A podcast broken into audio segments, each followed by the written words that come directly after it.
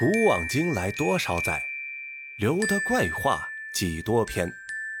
大家好，欢迎收听有一个土生野长的西北大汉老买为您带来的西北怪话。如果大家喜欢的话，记得点赞收藏，谢谢。那接下来的节目呀，还是由网友夏夏提供的一系列民间故事和鬼故事。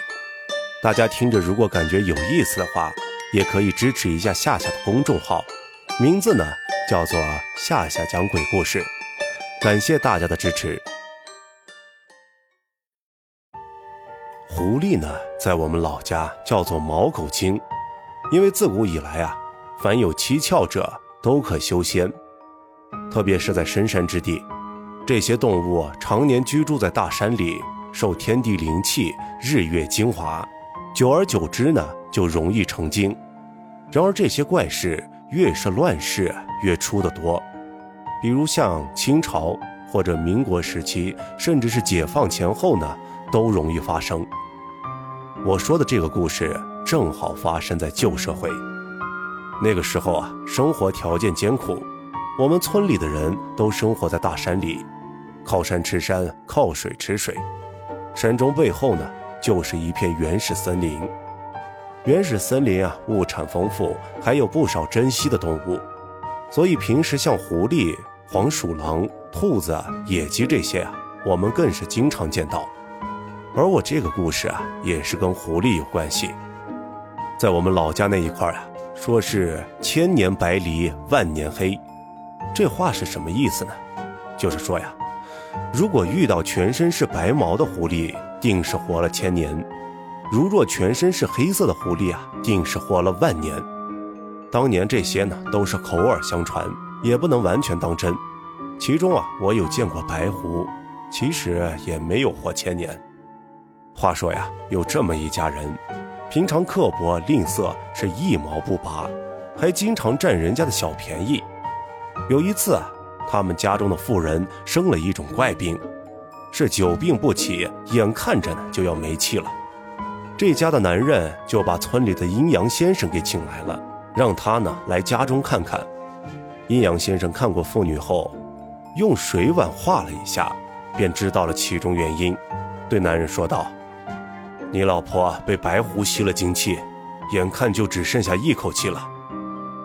先生，那你一定要救救我老婆。先生，那你一定要救救我老婆呀。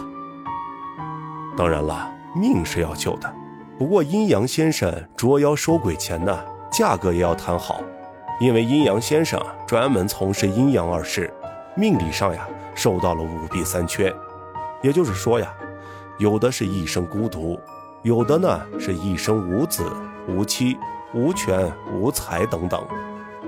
阴阳先生就是靠这个吃饭的，谈好价格呢，这也是人之常情，因为别人呢也要吃饭，而阴阳先生又看了这家人并不富裕，所以便以石吊钱谈好。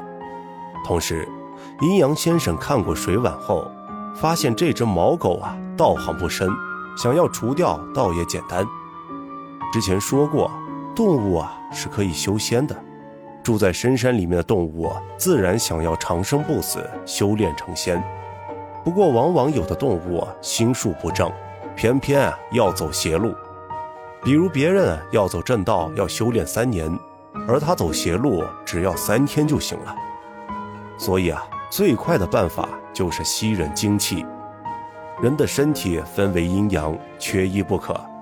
然而毛狗精吸的是妇女的精气，体内的阴阳二气不平衡，自然就可能生病。阴阳先生看到后，先查出了毛狗精的所在，然后带着家伙前往深山去对付他了。毛狗知道这家人找了阴阳先生来对付他，自然呢是躲在深山不出来。不过阴阳先生这次过来啊，是势必要捉到毛狗精，因为阴阳先生早就跟这家男人谈好了，以石吊钱的价格收拾一只毛狗精。要知道，收妖捉鬼是费时费力，不仅损耗阴阳先生的精力，还有性命危险。而且呢，阴阳先生心善，看这家人贫苦，才收了石吊钱。不过谈好的，若是杀了毛狗精，毛皮呢是要归他的。因为毛皮好歹也值一些钱，到时候用毛皮去换钱，这样也不亏。毛狗的肉就用来炖给被害人吃，因为毛狗精吸了妇人的精气，炖了肉以后多少能补回来一些。不过毛狗精修仙也是有劫数的，他们呀一共有两个劫数，一个是雷劫，一个是枪劫。动物修仙属于逆天行事，共分为九重雷劫，所以每次雷劫来临的时候，这些动物呢就找地方躲起来。而枪劫也就是猎人手里的枪，一般猎人追着毛狗精一路过去，在转弯的时候啊，突然会遇到一位妇人。这时候呀，你肯定会问他，看到一只毛狗精了没有？他则回答没有。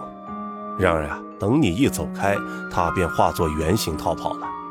当然，他们在变作人形的时候啊，你也不可能用枪打他呀。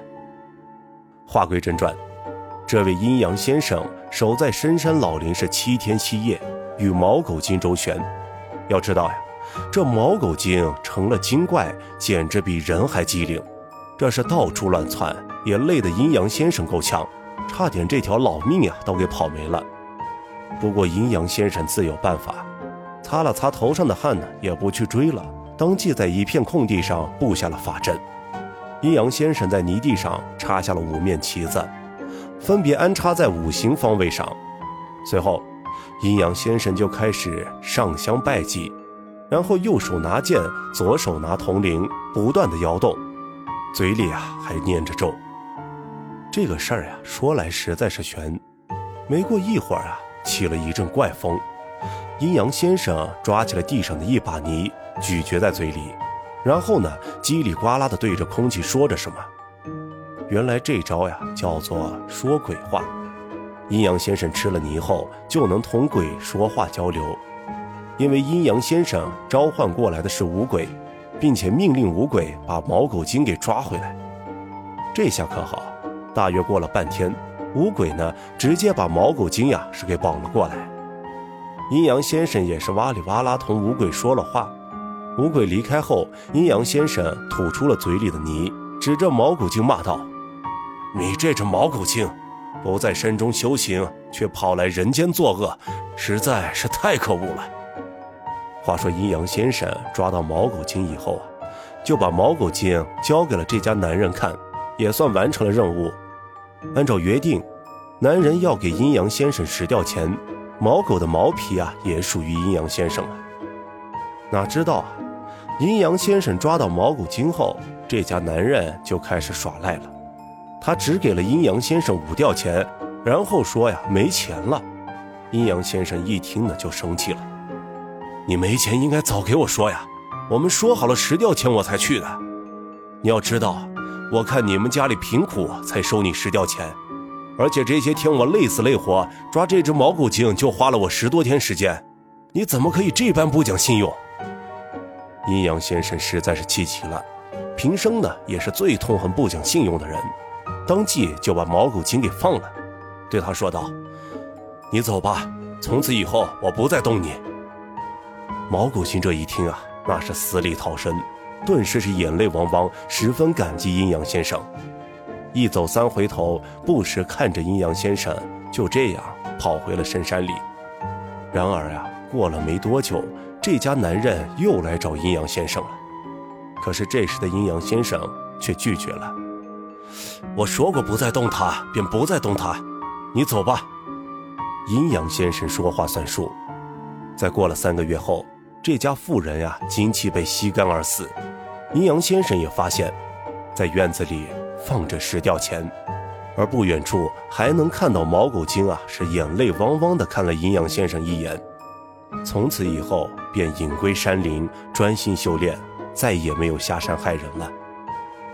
动物都尚可做到如此，又何况是人呢？所以，一个人的诚信与否，有时候啊，真的可以害死人。好了，今天的故事啊，就讲到这儿。